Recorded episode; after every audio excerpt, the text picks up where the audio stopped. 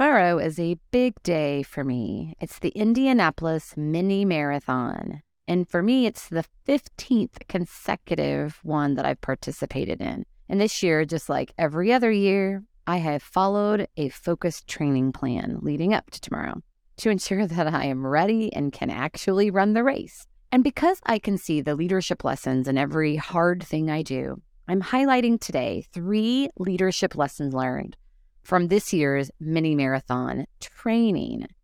So, my first leadership lesson from the training plan is that the training plan is mission critical. The fact that I have a plan is key for me because it's a confidence boost. This past weekend, for example, I ran 10 miles. And when I started the training plan 12 weeks ago, I was running only three miles and would likely have hurt myself had I jumped into 10. So instead, I created a plan that included two short runs a week and a long run that increased by one mile every week. And it's doable, it's small steps, and it has gotten me to the place where I'm in a position to run 13.1. The second lesson I've learned through this year's training plan is that I can do really hard things.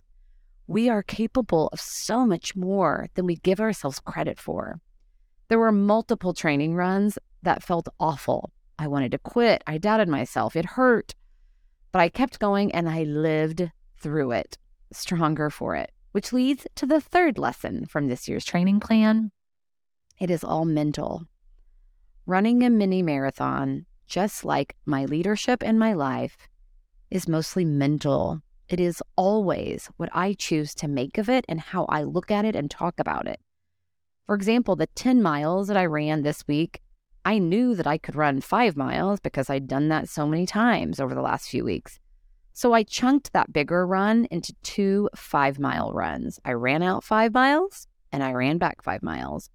Two five mile runs feels much better to my brain than one 10 mile run.